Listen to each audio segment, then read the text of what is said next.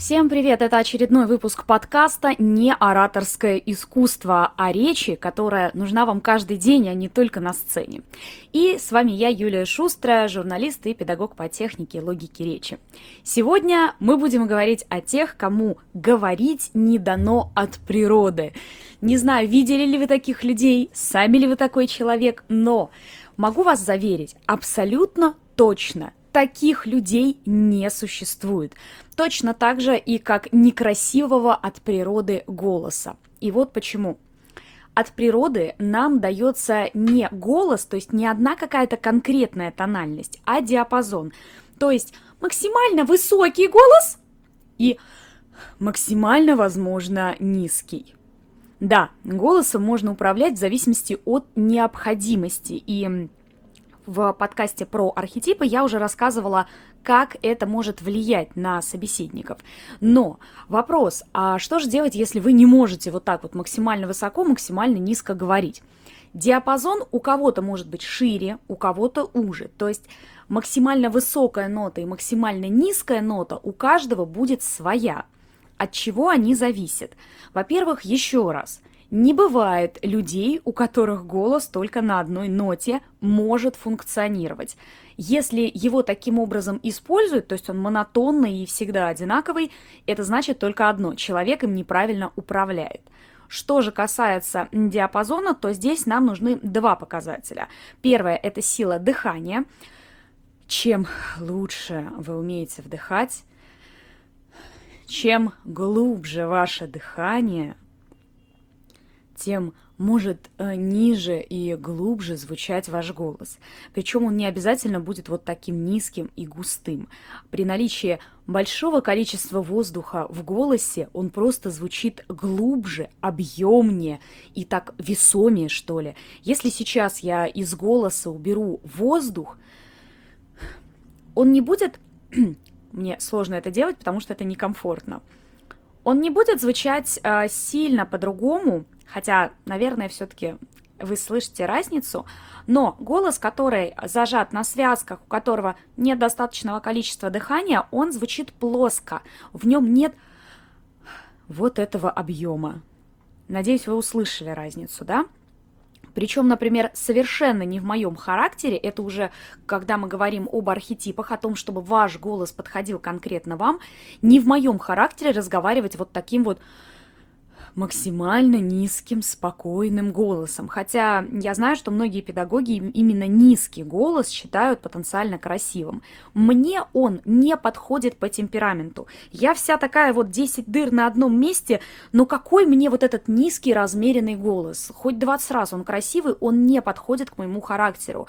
И у человека, который со мной общается, вследствие этого, естественно, будет возникать некий диссонанс перед тобой девочка ростом метр шестьдесят, которая семь дыр на одном месте вертит, а разговаривает она с тобой как хозяйка борделя. Да, я вот этот голос люблю называть хозяйка борделя. У меня даже был интересный случай, когда меня звали на преподавание в женском тренинге. Это, знаете, вот такие вот организации, которые учат женщин правильно искать женихов. И там вот нужно было, чтобы я научила девушек разговаривать на выдохе вот таким сексуальным голосом.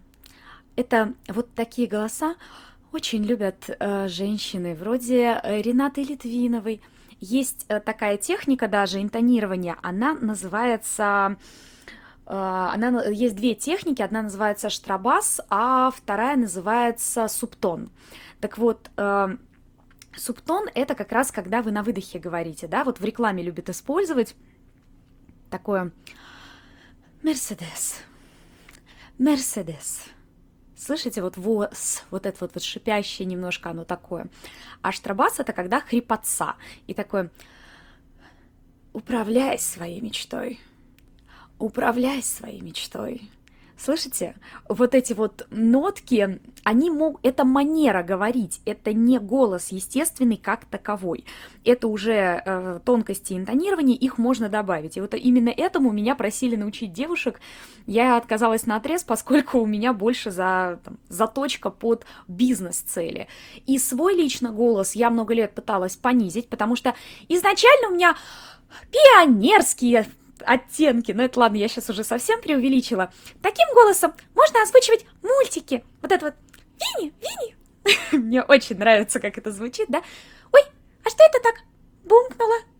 Но на самом деле голос у меня звучал э, по-пионерски. По-пионерски это значит очень звонко и немного выше, чем нужно для того, чтобы люди воспринимали вас всерьез. И выглядело это примерно так. А, сейчас, мы на... сейчас мы находимся там-то, там-то, там-то. Здесь происходит то-то, то-то, то-то. И как сказал редактор НТВ, когда это мое первое место работы в Москве, он сказал, что с таким голосом тебе больше, чем освещение рыбных ярмарок и выставок кукол в Москве, ничего не светит. Хочешь работать с большой политикой, будь добра сделать голос таким, чтобы им можно было рассказывать про поставки С-400 в Турцию. Там нужны голоса без вот этих вот э, субтонов и штрабасов, без придыханий, без э, хрипотцы, но при этом голос должен звучать твердо, чтобы было очевидно, что человек уверен в том, что он говорит. Для работы в политике это очень важно, и с учениками я над этим тоже работаю. Итого, давайте резюмируем. У нас есть некий диапазон, которым мы можем научиться управлять. И если сам по себе диапазон – это, так сказать, вшитая, встроенная функция, да, то умение им управлять – это, простите, уже скачиваемое приложение, которым еще и овладеть надо. Для того, чтобы овладеть э, техникой управления голосом, вам нужно, во-первых, наладить дыхание, потому что, как я вам показала, без полноценного дыхания голос будет звучать плоско, однотонно и некрасиво, как правило. Он не будет вызывать э, желание слушать вас.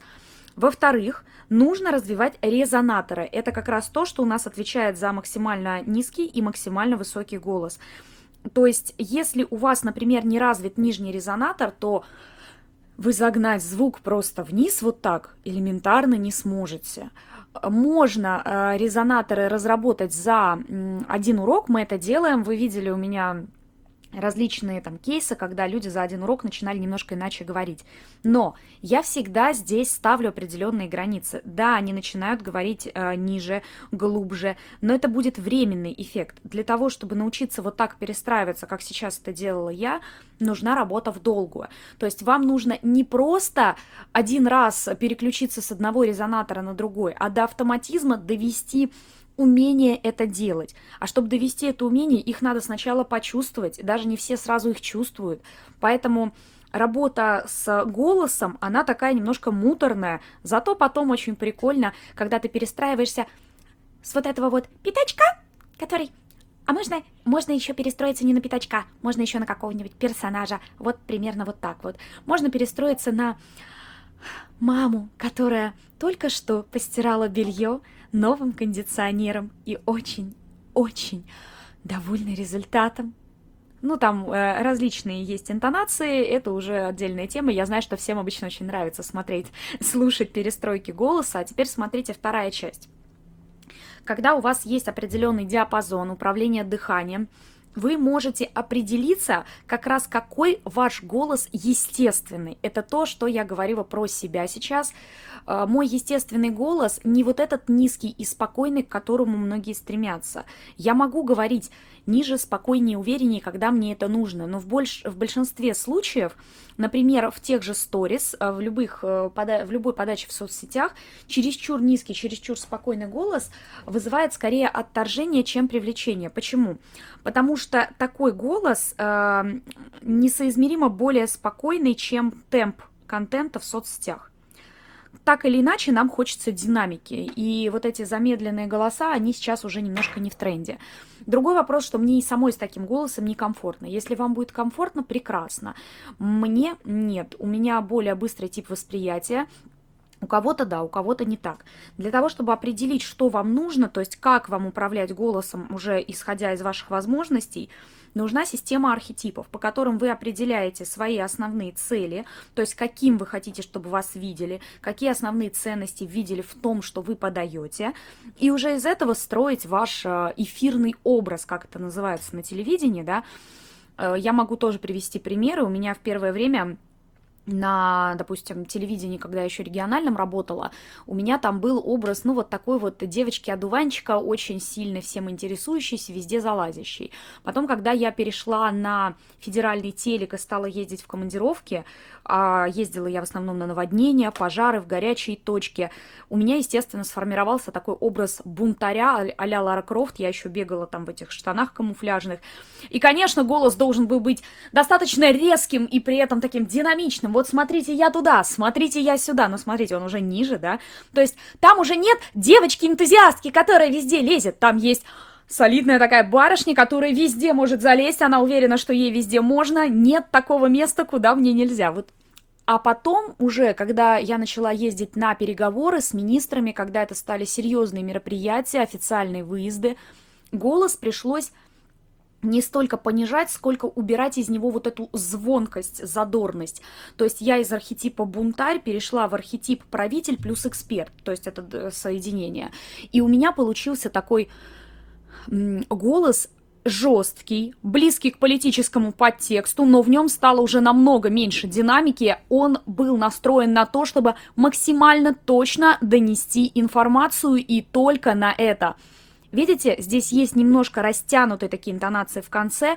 Про особенности интонирования мы с вами еще поговорим отдельно. А пока запомните, пожалуйста, не бывает людей с некрасивыми голосами. Бывают только те, кто не научился ими управлять. Это была Юлия Шустра и подкаст «Не ораторское искусство» для тех, кто использует речь в жизни, а не только на сцене. Всем пока!